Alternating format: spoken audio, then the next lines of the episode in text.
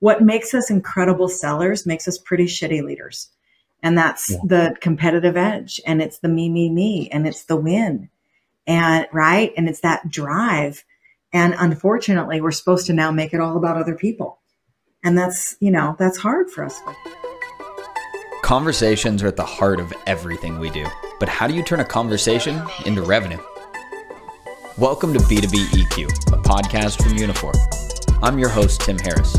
Join me as I interview business leaders and market makers to learn how to move deals forward, scale best practices, and establish relationships that create value and grow revenue. Let's get started. Welcome back to another episode of B2B EQ. Today's guest is someone that I've had the pleasure of knowing for a while. I think we first met in Nashville, Tennessee. Yes.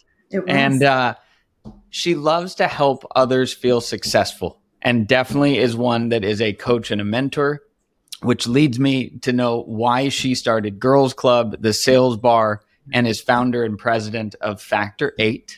Make sure to check them out. She's often caught cursing.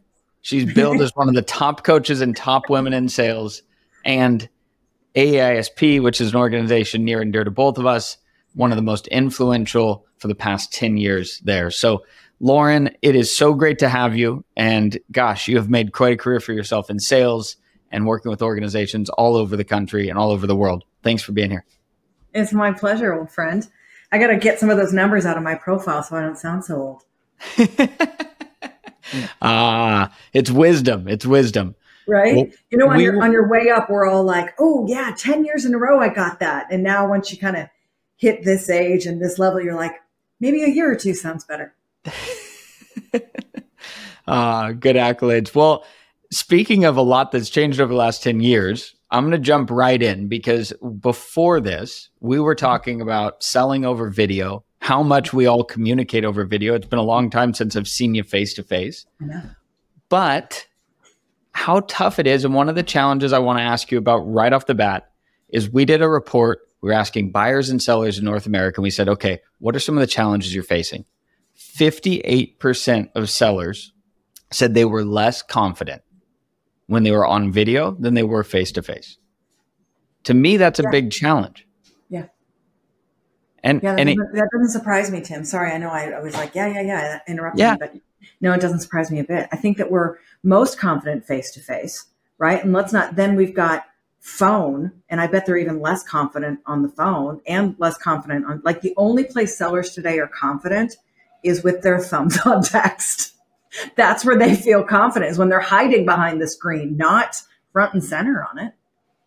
Which is crazy, because in a face-to-face environment, you don't get the chance to really hide behind a screen. But it leads me to another point. I think it was in the 80 percentile range of sellers that use slides.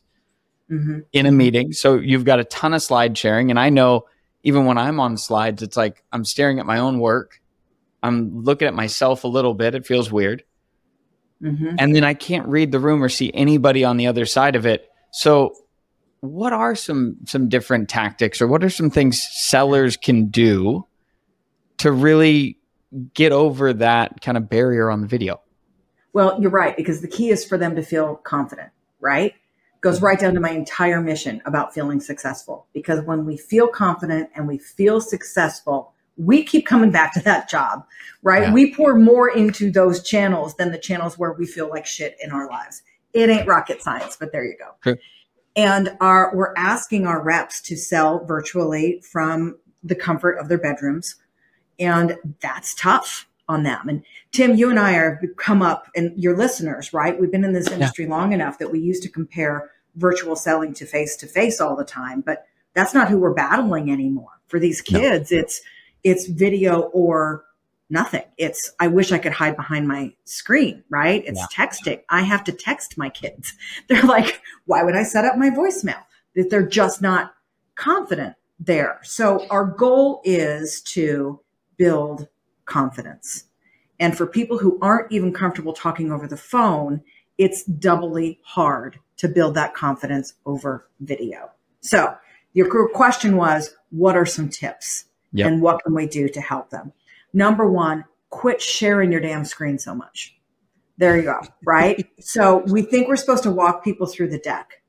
But what video gives us, remember, gives us, not forces, the opportunity it gives us is to make a human connection, not just share my slides, right? Like send them to a video, send them to a demo, send them to a reel, send them to a website if that's what you're going to do. We're not in advertising, we're in sales. And that is where the info has to stop and the human connection has to start. That was quite a rant. You want me to do that over, but shorter? I liked it because my follow-up to that is this. How do you then, what are some tactics you can do? Like I'm sitting on a demo, Lauren, I've got to tell you this software, I've got managers and leaders that want me to go and show these certain slides or these certain things. How do you start to gauge your audience? First of all, I think as leaders, we definitely need to do a better job of teaching the demo.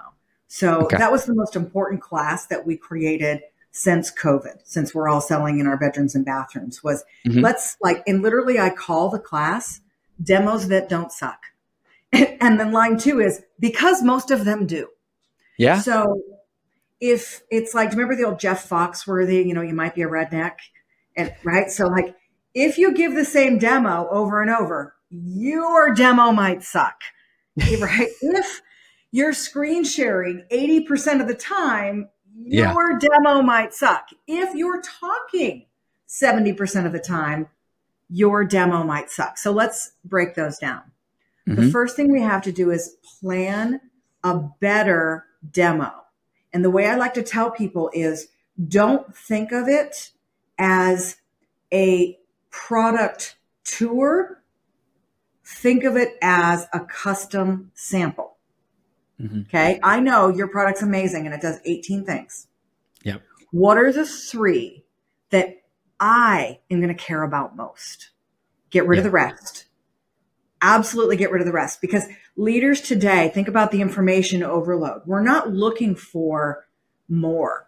We're looking for less. Yeah. I need it to be simple and solve my challenge. When you just took me to screen 8, my head exploded. Right?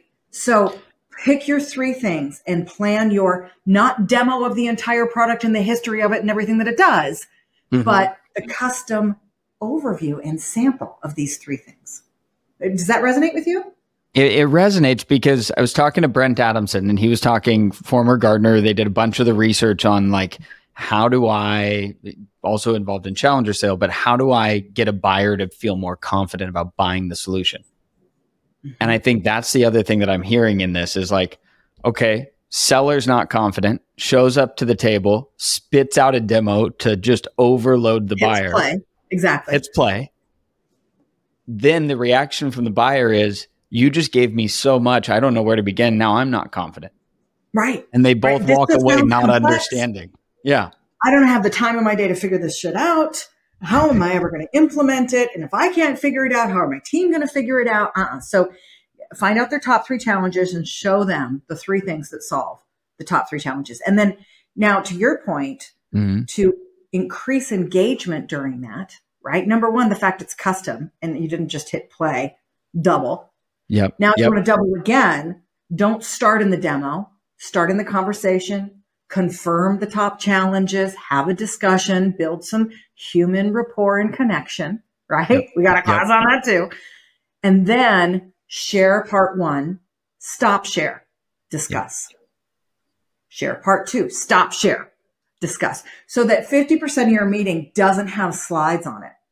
You'll feel more confident over video when you are connecting over video, and you ain't going to connect when they're a teeny tiny square and all you see are your slides.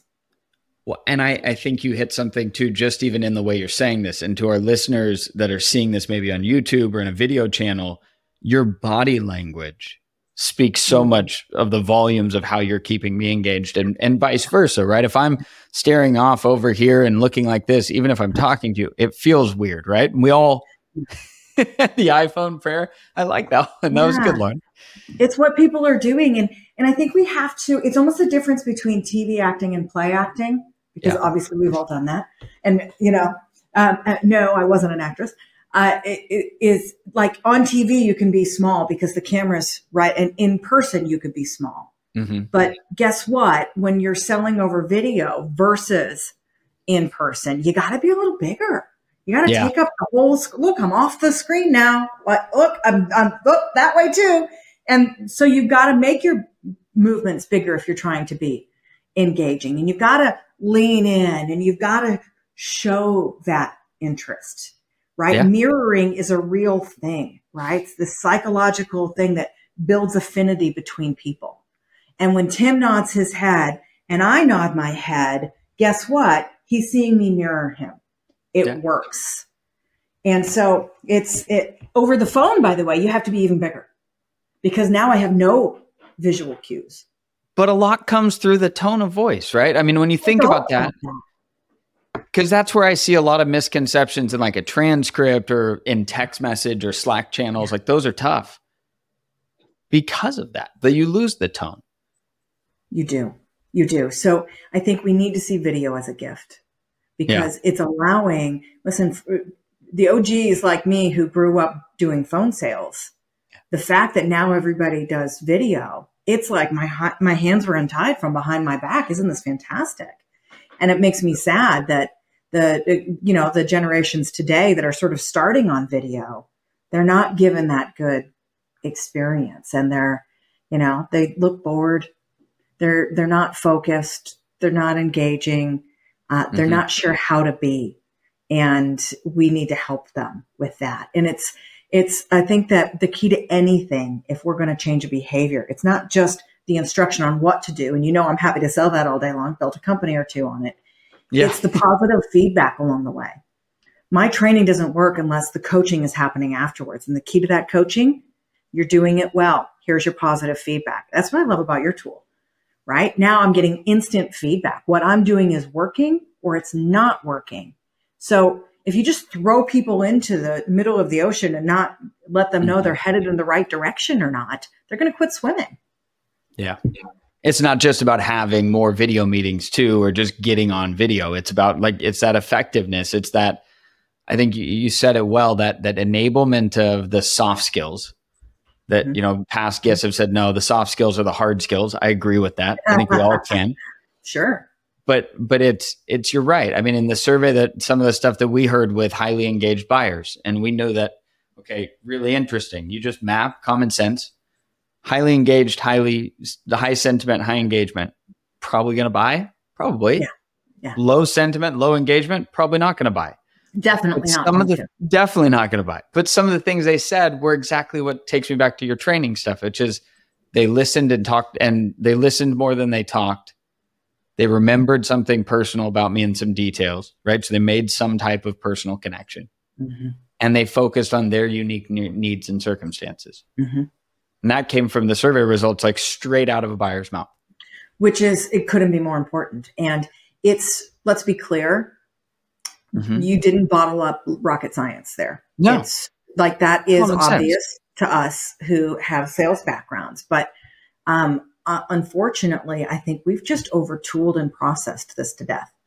20 years ago, sales was an art. Yeah. And since in the last 20 minutes, sales has become a science. And you and I stand on this other side, right? Out here going, mm-hmm. hey, could we bring some of this art back?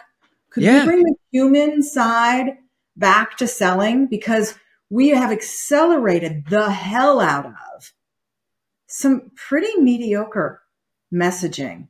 Yeah. And intent, right? And it's funny. I was just talking about this the other day on LinkedIn. I can't remember the last time I got a sales call. Now, every morning I get 300 spam messages in all spam channels. Fire. Uh-huh. If it's written, I'm swimming in it. Oh, God, yeah. But the last sales call I got, that's been a while. And a good one. I mean, I'll be honest. I love a good sales call. Yeah. I like when I get on with somebody, they're really engaging and fun to talk to. Like, it's fun. Even if I'm not going to buy the product, I almost enjoy it sometimes. That's my guilty pleasure. Like sometimes I tell them like, I can't help you with this, but I'm curious. Yeah. You perked my interest. And I give them feedback. They don't like that.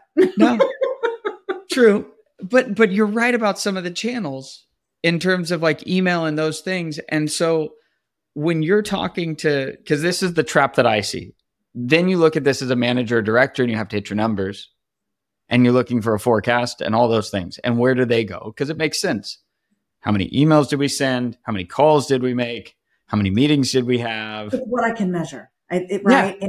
And unfortunately, this is something else I really, really like about what you guys do. It's been very, very hard to measure quality, right? And so even when you're looking at a forecast, or Tim, if you're looking at a balanced scorecard, if you're looking at rep feedback, I can measure what you did, but I can't consistently measure how you did it. Right. And I really love that Unifor can help with that. You can look at those sentiments and engagements, and that is the end result of how you did it, isn't it? It ideally, yes. You want to be able to have both quantitative and qualitative. Yeah.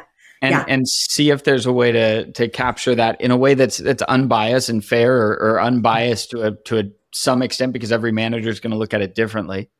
Well, 100%. And if you ask the rep, it's all 100%. It's like asking a rep to build a forecast, right? I had one call and they were super nice, so I'm going to close that deal. So nobody's heard that before, right? Here's a vision of the future I think would be really cool. Yeah. I remember way back when we used to say, I wish we had the ability to measure not just calls or talk time, but conversations. And now everybody does it, right? And totally. I wish there was a way we could measure. I remember then the next round was 10 years later, I wish there was a way we could measure overall touches, because I'm not just calling, I'm connecting socially or texting or, check. Now we've got it. Here's the next wave. I wish there was a way that I could measure not just the number of conversations, but the number of engaged conversations, high engagement, high sentiment, right? Tim talked to 100 people last week, but I'm not even counting the 20 that were sub 60%. On both of those marks. Now that's a tool, right? The sales leaders are gonna, that's an accurate forecast. And then what leads me to the next challenge. So I was reading a stat. It was like in the forecasting side of things, I almost feel like and this is a bold statement, but I feel like we're looking at the wrong things and clawing for exactly what you just said. Like sales leaders are making a forecast based on all the analytical facts. What we have. Oh, it's got this many employees, and it's in this industry, and I've done well in that industry. I typically win there. Yeah, Not because we're stupid. It's because it's all we have. You think that's all you have, but then we all claw for what we go in, and I remember the pipeline reports and the sales reports. It was like, AE, hey, why do you think that deal will close? Well, it's all we have. We can't. Yeah. You know what I mean? So this is why I look forward to the yellow, green, red of the Unifor dashboard, the engagement side of it. Is it working or not? And what's cool about that is, listen, I've been fighting tools budgets my whole career. We have 13 tools for a rep, but like 3 hours of onboarding training. It's really, I issued this pie chart. It's like, here's what we spend per rep on technology, and that little pinpoint in the center is what we spend on actually teaching them the job, let alone how to use the technology to do the job well. So I've got worn out footprints on the soapbox of needing to focus on the humans. But I happen to love your tool because it is the human side. Finally, a tool that's not just about accelerating the same old crap, but about improving the way we're doing it, right? And helping sellers be better at the same time. Because that's, unfortunately, we just keep chucking BDRs into the front lines of sales like they're the front lines of a war, and they are exiting rapidly. 70% of people who get into sales get the hell out of sales. They're not staying more than a year and a half, and they're never coming back to sales. We're teaching young people to hate it because we're not teaching them how to sell. We're teaching them how to spam cannon people. We're teaching them how to, right? We're teaching how to put someone in a sequence and pitch and I would hate sales if I got into it today. I would hate it. I'd be like, just replace me with AI already. My feeling is that sales in some levels, not in the enterprise, once there's a relationship, really working a deal and negotiating, but in the initial phase, what's moved over to sales is really marketing. Oh, God, yeah. Yeah. I mean, right? It's just another way down the funnel. It is. Yeah. It's crept its way all the way down the funnel. But it's, but if we're not requiring our people to talk to people and we're not teaching them how to talk to people and giving them feedback on how to talk to people, then sales leaders, unfortunately, folks, we're marketing leaders. We're just, these are, you know, individual advertising units. That makes, that's IAUs. There we go. We got a new role that's going to be popping out on LinkedIn soon, right? Fastest growing role on LinkedIn. But it's true. But you know what? If you said it had AI, people would buy it. That's true. Just farm it out. And there we go. It has turned into that. So I'm curious, because you're working with a Girls Club, up and coming sellers that want to get into management and leadership.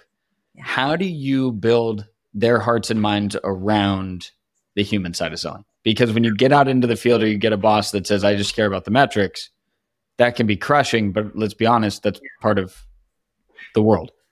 I think that both the Factor 8 side of the house and the Girls Club side of the house, the sales managers that we attract and the sales leaders that we attract are the ones who are not just about automation, right? They come to us because they want development for their people. And they know that sales managers who develop the people underneath them, sales leaders, because once you're a developmental manager, you're a leader, right? They know that the leaders who do that are more successful and that the teams that they build are more successful and stay longer. So we just keep practicing what we preach. And that's right, building their confidence and their abilities and teaching them to develop their team. So the Girls Club side of the house, these are folks who are in sales, trying to get into sales leadership. That's our mission, right? More women in sales management. And Tim, they take off like rockets. These are incredible human beings that just 70% of them get promoted before this cohort's even done. It's awesome. That's incredible. Really, really, it really is incredible. So much so we're trying to lower the barriers to entry. Instead of having one cohort a year, we're actually launching Girls Club on demand. Oh, wow. September 2023, you can get that dose of skills and confidence building and community at 2 a.m. if you need it. So we're excited about that. On the Factor 8 side of the house, these sales leaders are working with us. And what's cool is that the very first class, even if nobody bought sales manager training, right? They bought BDR training, AE training, account manager, ISR, inbound, whatever it is. They said, we need to make our people better. The first thing we do is teach their managers. And the first class we teach them is called developing your team, because that's the key to success. Helping leaders know that developing your people is job one. But even people who know that don't know how to, and that's what it's about. Here are the things you can do every day. Here's what to say and what not to say. If you have no budget, here's how you can develop your people. Here's the bare minimum of what you need to do with them. And then here's how you build a best practice, a high-performing team, and a growth mindset. And for those listening, what are some of those pillars of that program? Like, what are some of the main big buckets you focus on? Yeah. One of the first ones is the words that come out of your mouth regarding training. Listen, there's never been a training emergency in the world. There just hasn't been, which is great. I don't get 2 a.m. calls, right? Yep. But there are plenty of customer emergencies and product emergencies. So it's really easy to get called away to those things, which means in nobody's world is training the number one thing on their list. I run a training company, and with my team, it's not the number one thing on my list. We get that, right? We're vying for number 5. We're happy when we get it. That being said, the number one thing to determine whether or not a training engagement has been successful isn't who you buy or how they do it. It's what the manager says about it before and after the training event. So that's where we start. You send your people into Factor 8 training and say, have a great day, see you later. Your other option is, hey, this is important stuff. At the end of the day, I want you to come back and show me what you learned. The other option is, let's talk through what you learned and how and where we're going to apply it. Yeah. All the difference in the world, right? Absolutely. All the difference. It's just that simple. The other thing we're teaching people is about positive reinforcement. Sales is a confidence sport. So when you come into a call coaching session and you're listing the 16 things that somebody did wrong, they're not walking out feeling confident. And your job is for them to walk out like a fucking superhero. I love that. Yes. That's it. Right. Yeah. And so we reframe that and teach them how to have a call coaching interaction where people walk out just try and stop me. I can't wait to call people. We got to teach them how to build that confidence in people, isn't it? Mm-hmm. Mm-hmm. Yeah. Absolutely. Yeah. Right. And then a lot of what we also do is then teach the tools. So again, there's this forgetting curve. If I watch a video, listen, anybody with a video camera these days is a training expert. And Tim, it pisses me off. Yeah. Can I just be honest? That's not learning. Yeah. Right? That is entertainment. If you watched a video about a sales technique and you didn't get information about when to apply it and when not to, how to apply it and practice doing it, that wasn't edutainment. That wasn't education. It was edutainment.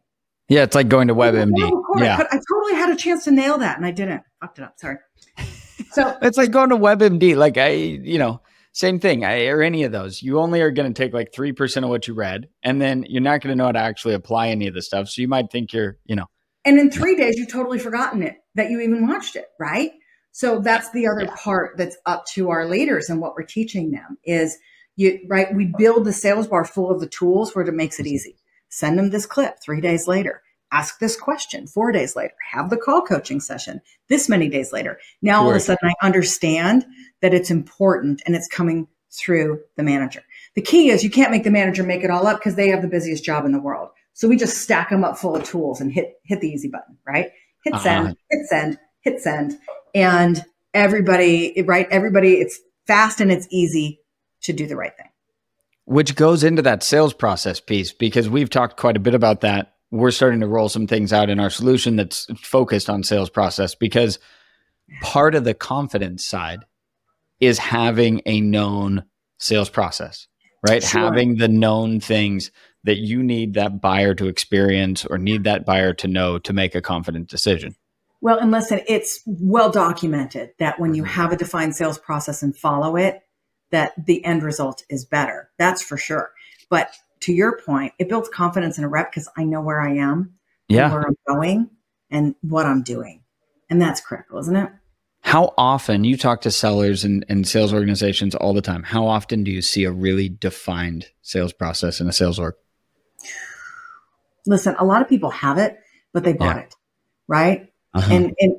And there's a difference between a sales process, a sales methodology, and a qualification criteria. Yeah. And I think that we confuse those. So BANT and MEDIC are cool things if they work for you, but let's be clear, it's not a sales process. That's just a framework for qualifying and for, yeah.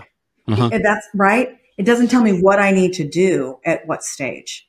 And then virtually, by the way, I like to see it broken down call by call, right? Call goals is what we're talking about. Call one's goal is blank, call two goal, call three goal. And that way I feel like I'm making progress. Mm-hmm. And I know that, hey, wait a minute, if I didn't get the goal for call three done, then this is where I am. I have to start here on the next one. So I would say 20% of the time, I see a really, really strong process that links with the qualification, that links with the methodology. And here's the real kicker, links with the pipeline. Yeah. Yeah, that makes sense. Links with where people want to enter, where they're entering in the sales process. Yeah. All of our pipelines are filthy because as salespeople, we are not admins, right? Yeah. We're just not. And so if we want it to be clean, our sales process has to line up exactly with the gates in the sales pipeline. Mm-hmm. And the training that has to go around that is what exactly equals the gate. When do I pass? When do I fail? What's required for me to get from gate one to gate two to gate three to gate four? And that's probably the biggest lift we make. And we're helping sales leaders with sales pipeline training. That's fascinating. It makes sense because if I have that set up and everything's clearly defined and we know exactly what's happening at those stages and I'm trained, which our research said that most sellers, they know their product really well. So that's fine. We don't have that challenge. Train the crap out of that. Yeah. Yeah. So then it really comes down to, and this is what led me on this journey is like, I saw sales engagement tools being just spam cannons, attention grabbers. Yeah. But I saw even the best attention grabbers not necessarily moving things through to revenue and looking at it more from that side and saying, okay, well, what's the real problem? We're forecasting poorly. We're building things at the front. We're getting interest. Mm-hmm. And then it comes down to, okay, yeah, we checked off sales process. We checked off those things, like EQ, right? Well, and that emotional intelligence side and like the soft skills side of selling. You've gotten them to the conversation. Yeah. Right. And that's where we're failing. And so that being said, I guess, are you hearing that more in the market with sales leaders? Are they starting to double down on those things, or are they still stuck in their ways, so to say? I wish. I think, frankly, that sales leaders are also crazy busy. Yeah, and true. We're all looking for a silver bullet. Uh-huh. And so tools are sexy, and they're looking for the silver bullet. And this one promises I'm going to triple my engagement and the people at the top of the funnel, which is fantastic, right? Yeah. Yay! And now AI is going to be the next thing, right? It all has it in there, and it's going to get more people smarter into it. But it still comes down to, are you converting when it's human to human? Because that's where we play in sales. I think all too often too, it's really easy for us as salespeople, as leaders in our industry, where whatever our whatever that industry is, mm-hmm. to buy a tool for our former selves. Right? Listen, yeah. I had the skills. If you could just get me 8 meetings a day, I could double revenue. Let me get that for my team. But we don't realize that we're accelerating. Chris Beal always calls it accelerating suck. Yeah. Yeah. That's a great quote. I love Chris Beal. He has some funny things he says all the time. Yes. Yeah. Yeah. And it's funny because his tool literally accelerates. Like he has an accelerating tool, but he gets that. Like if you're just accelerating sucky conversations, you're certainly not, you're going to convert a little more, right? Because you triple the amount and you're going to get more out of the bottom. Yeah. But what would happen if you actually really activated it at that conversation level? What would happen if all your reps got better? And listen, I got 28 case studies I could send you to show you what does happen. Because we're right. But what I've been missing, Tim, is the feedback tool along the way. Yeah. I know what good sounds like, and we do that in a call grading form, but it's still a human giving a human feedback. And it doesn't scale. Yeah. Well, it's and it has to scale. Yeah. I am so excited for my team to be using this tool. Oh, well, we're pumped.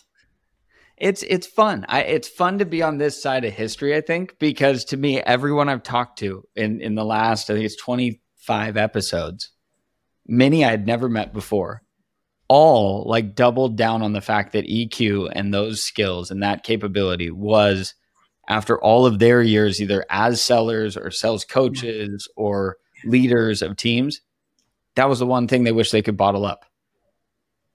You can't, and you can't, you kind of figured out a way to it. Yeah. This is our time, isn't it? There's everything shifts like a pendulum, you know, when you've been around a minute, you see that. And we outsourced all of everything to India for a really, really long time. Whoop, now we started to bring something, and now we're right-sizing.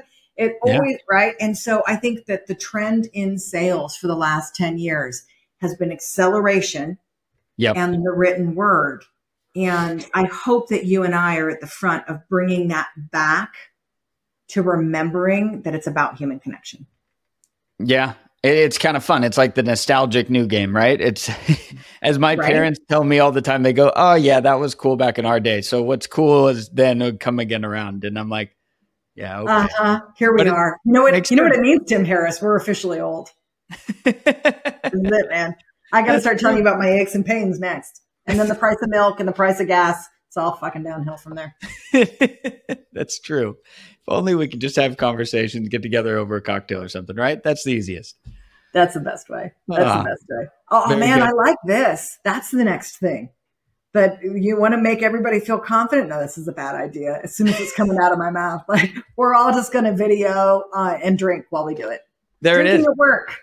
We will be hosting some virtual wine tasting soon. So I am excited about that. So if people listening, if they're sales leaders that want to get involved or want to have continued discussions of this, Lauren might be able to, I might be able to convince her to join me and many of our guests, but that's what it's all about. It's always fun. I would love that. So now you've said it and it's been recorded. And if my invite doesn't come. I know. Wine and revenue, they go well together, right? I think so. Possibly, and video confidence. This is something we're going to have test. Wine revenue and video confidence. I love it. How cool if Q attends, right? And at the beginning of this virtual thing, it's all like red face, gray face. And then 2 or 3 glasses in, everybody starts popping green. There we go. We get the optimist in the group. Liquid optimist. This is the study we need. All right. There we go. There we go. I think that would be a fun one. Well, Lauren, you've let me learn so much from you. And I always want to turn it around and say, okay, let me learn a little bit about what got you here in your career. And so I'd love to hear some of the backstory. Because I know that's got to be fun. I've had a lot of good times. Yeah, I've had a lot of good times. So I started in inside sales management at Insight 20 years ago. And I got to tell you, so much of that, my first year in inside sales management has still informed my career today. So yeah, I was just basically overemployed. I was 23 and I was the manager on my team. I was the youngest. Wow. I was the only woman and I was in charge. I was from outside of the industry, right? I was from outside of the company. I was from outside of the state, and I cried and drank both pretty much every night for a year. Oof. And I mean, it was just tough, right? Yeah. So, and I couldn't find the help I needed. Tim, that's sort of the origin story. So when I, 20 years later, started to build digital selling skills, it was because my reps would come out of training knowing everything about the product, but nothing about how to get people on the phone, keep them on the phone, engage them on the phone. And here we are just talking the same thing about video, right? True.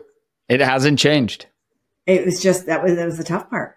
And then as I went up into sales leadership, it was the same problem. We all promote our top reps, but there's no university out there for how to be a great sales manager. So I built it, and it teaches people literally what to do and what to stop doing, because it's hard when you're a super successful rep to then move into management and not know what the heck you're doing. So what do you wind up doing? What you used to do. You jump on calls and you talk to customers and right? There's a lot of sales leaders with VP titles today that are still doing that. So, it's because they had that charisma and that confidence, right? Like that was the natural, they were that natural person. What makes us incredible sellers makes us pretty shitty leaders. And that's the competitive edge. And it's the me, and it's the win. And right. And it's that drive. And unfortunately, we're supposed to now make it all about other people. And that's, that's hard for us special snowflakes, superstars. That makes sense, though, because what do? We always say like the high performance athletes of the team, right? It's the sales team. We all know that, absolutely. Right? But we know that the best coaches in the world are the ones that build these growth mindsets and these learning cultures where it's about improving all of the time, right? Where the training and the learning isn't something we did; it's something we do.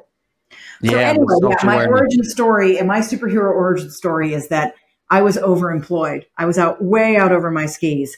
And then in my effort to figure it out as quickly as possible, I had to build a lot of what I needed and what my team needed. And that is, right, sure, it's been through like 18 evolutions over time, but that's what's built the Factor 8 curriculum and our incredible success stories.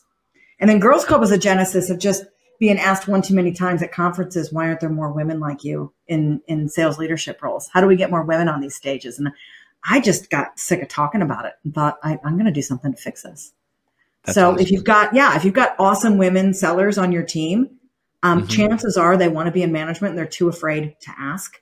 So send them to me and we'll get them there, and you will have a rock star, high performing sales manager who's going to hire more diverse teams, who's going to develop her teams more, who historically will have higher percent to quota and revenue. These women are incredible once you take a chance on them. You just have to hit the button of encouragement. It's like a rocket ship launch button. And that's what we do. I love to hear that. And it's scientifically proven. Like I've done a lot of research on the EQ side, the empathy side, the factors that typically drive connection and motivate somebody to buy are characteristically found in women even more than men. I mean, we should stereotype all day long because it's true. And I hate to say that, but that's like, it's just true. Yeah. Unfortunately, it's those very same things. However, like because we're wired differently, Yeah. When we get into sales, we excel, right? Uh-huh. Most people will tell you, I've got two women on my team, but they're the top performers. Yep. Right? Now, we're also wired differently, and that's what prevents us from getting into sales and from raising our hand to get into management. Uh-huh. It's the prefrontal cortex. I know you really care about this shit. It's fascinating. I love that stuff. Like, a man's brain is bigger than a woman's brain, but the prefrontal cortex is bigger in women than men. And this is where this little part of it that lives of perfectionism, or the scientists will call it hypervigilance. Mm-hmm. We're wired to try to be perfect, and it gets in our way all the time. It keeps us less confident because, well, I didn't do it perfect, so I'm not good. Yeah. And sure, I would be a better sales manager than this guy, but I've got more to learn here, and I'm just not sure I'm going to do it well. There's this confidence gap. And it was actually well documented, right? HP did the study, Forbes published it. If there's a job posting that has 10 things on it, a man will apply if he has, guess what the number is? I bet it's like 2 or 3. It feels that way. In this study, it was 6. 50, 60%, nailed it. They'll be happy to have me. Guess what the number is for women? If it's, I'd probably say almost like perfect. It has to be like that. It 9 is, it's 10. Yeah, I won't apply for it unless I check every box. Wow. That is what we're doing to ourselves. And so Girls Club is not about man shame. And we have a ton of really great dudes who are involved in Girls Club. Joe Venuti, call out. I have to say, he gave you a shout out on the podcast. I got to give a hi to Joe. Yeah. He's probably cooking in Arizona. Every year in mentors, he sends women through the program. Yeah. I mean, men come in and sponsor, they send their women, they mentor. Anyway, it's the point is we're trying to quash the perfectionism. Yeah. And build up the risk taking, those behaviors. And it works. It works. They've got the skills. I love to hear that. I have 5 nieces, and I know that they can sell me on anything. So yes, I they're natural born sellers. Absolutely. I love that. Cool, so like that. School fundraiser time, you get a lot of calls. Oh, Girl Scout cookies. I don't even get calls. Lauren, you'll love this. I get video messages. Nice with a note underneath it that says, oh, Uncle Tim, I recorded a video. Can you then share it in your Slack and Teams channels at work? Oh, they're good. They're good. Yeah. And we're talking 8 years old. Nice. So I have 2 little boys. And when it comes to school fundraiser time, we call all the family. And you know, I make them make calls, right? Of course. And we practice the calls. Yep. Little calls their chore charts beforehand. Oh, yeah. Their chore charts also have accelerators, right? Like, I am a sales and a training leader. This is 100% true. I love it. This is the important thing that we do is that we'll call one of the relatives ahead of time and be like, all right, Tim, it's your turn. You got to say no. Yeah. Because they have to learn that's part of sales. Yeah. Uh-huh. And how they handle the rejection. It's important to teach that because that's how you build the resilience and the confidence. If your kids are listening, they've found you out. My kids don't listen to me unless I text them. But very fun. I love that. Well, Lauren, I could pick your brain all day, but I have to say this has been so much fun. I think the thing that I come away with more than anything is just how you're building confidence in sellers. Some of the tactics you shared right there to rock it on video.